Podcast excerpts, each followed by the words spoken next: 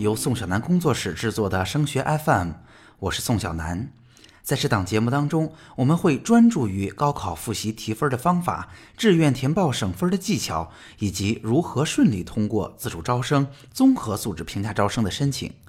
如果您也关注这部分内容，或者想要提出自己的疑问，欢迎你找到我。我个人的电话和微信都是幺八五五三幺三五零四五。那今天我们要为大家分享的话题是专业的介绍。那很多家长啊，在呃群里昨天告诉我们，呃，很想听计算机这个专业。那今天的节目当中，我就来为大家介绍一下计算机这个专业未来大概会学什么，行业状况如何，深造和职业发展是一条怎样的路径，以及最关键的是，到底这个专业适不适合我的孩子来学呢？那我们话不多说，直接进入正题吧。那首先，计算机这个专业呢，未来涉及的专业名称可能还是有一些的，比如说计算机科学与技术啊、软件工程啊等等。这个不同的学校有的还有不同的叫法。那总体来说啊，软件这个行业发展还是非常非常好的。哈，大家知道，在所有的专业当中呢，文理工商医五个大类，可能工程和商科是最容易就业的。其中呢，工程这一类的学科是社会需求最强劲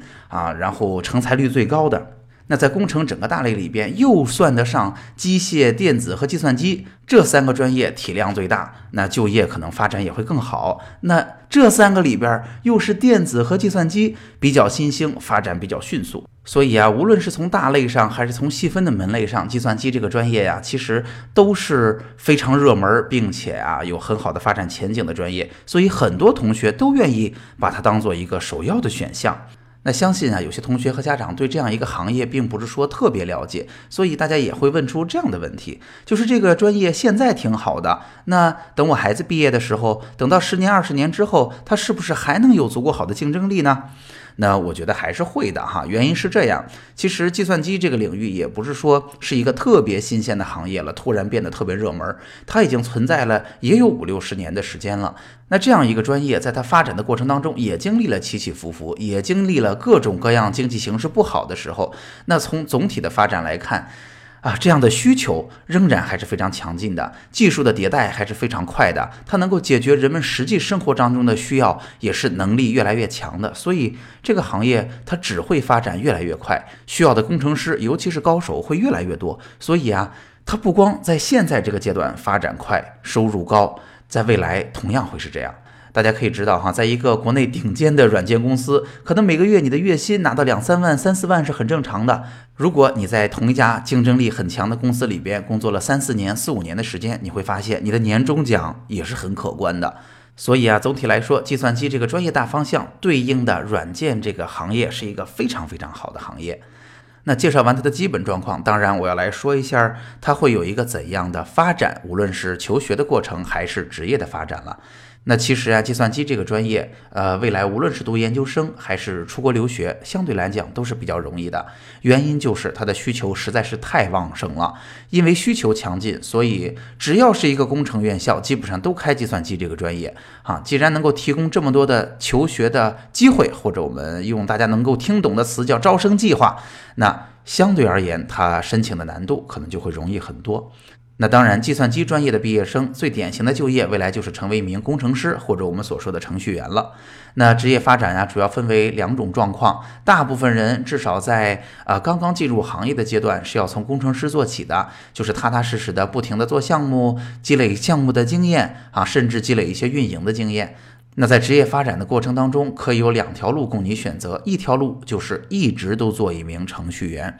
那程序员其实是一个完全可以做一辈子的职业，他不断的进行学习，不断的迭代自己的知识，同时在不断的项目积累当中，啊，一个人的经验是非常非常宝贵的。你有足够好的项目经验，就足够保证你能够越来越值钱，越来越有竞争力了。那当然呀，有一些同学也有点担心，就是听说呀，程序员加班是挺常见的事情。那如果呃，我为我三十五岁以后打算，我如果到时候啊，精力体力可能都会不太够，我有没有别的方向可以选择呢？当然也是可以的。那在呃软件行业里边，无论你是走技术路线还是走管理路线，都是可以的。那现在一方面在互联网啊，在软件这个行业里边，也发展出了像运营啊、产产品经理啊这样的角色，他们可能不完全是在一线做开发，他们积累的其他技能其实也足够养活他们。当然。啊，任何领域里边也都有管理的职位。如果你能够进行一个整个项目的调度啊，如果你能够控制大局，那也是一个非常好的选项了。那在软件这个行业里边，基本上从业者呢就是这两个方向走路。那这两个方向呢，其实都可以走得很远的。要补充一点的是哈，计算机这个行业其实它在地域上有它独特的特点。我们一方面呢，可以说学计算机啊，在软件行业的人其实不太受地域的限制，原因就是不管你在什么样的地方啊，你是一个程序员，你都可以完成你的工作，甚至呢，在这个领域里边是能够提供最多的在家里工作的职位的。从这个角度来说，软件行业的从业者，无论你在哪个城市，都能够做出色的工作。但是从另外一个角度来说呢，计算机这个领域又是受到限制的。为什么这么说呢？那在国内哈，如果你是一位非常出色的程序员，最好的就业城市显然是北京，因为创新创业的环境好啊。毕竟我们现在的创新创业更多的还是互联网加，在这儿有最多的牛公司的总部。哈，有最多的就业机会，而且呢，整个行业有最出色的人员配备都在这儿。无论你的个人成长，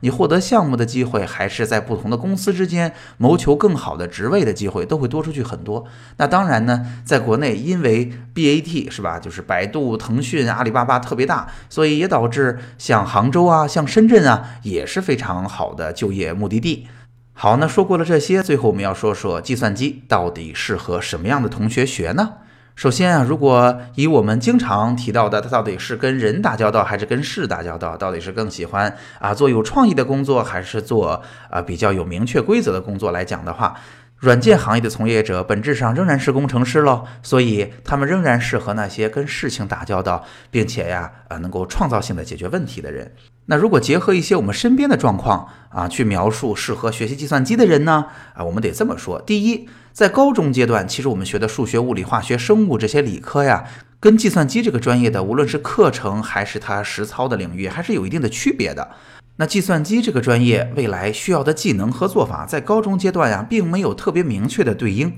啊，所以我们可以简单的说，如果高中你的数学学得不错，你的逻辑非常好啊，逻辑思维能力非常强的话，那可能这是学习计算机的一个必要的要素。第二，就是因为计算机这个领域里边，软件这个行业里边，知识迭代是非常快的，新技术可以说是日新月异，所以计算机这个领域就像做大夫一样，你未来是要学习一辈子的。甚至软件行业、计算机领域的知识的半衰期是最短的，基本上你是做一辈子、学一辈子，知识在不断的更新啊，你得是一个爱学习、愿意让自己跨出舒适区的这么个人。当然，第三点，有很多同学看问题的角度是，嗯，程序员是不是会总加班呢？但是我想告诉你哈，顶尖的程序员也不是总加班的，有很多人其实是有很强的时间管理能力。所以，对于想学计算机的同学来说，其实一个很强的时间管理能力，对你未来的职业发展会是非常有帮助的。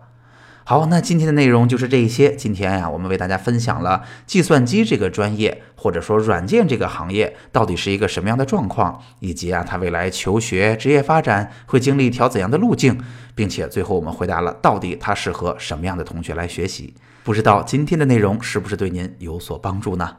好，今天的节目就到这儿，在宋小南工作室。我会把多年深入研究高考的经验化成切实有效的方法和技巧，帮助高三的考生少走弯路。我们下期见。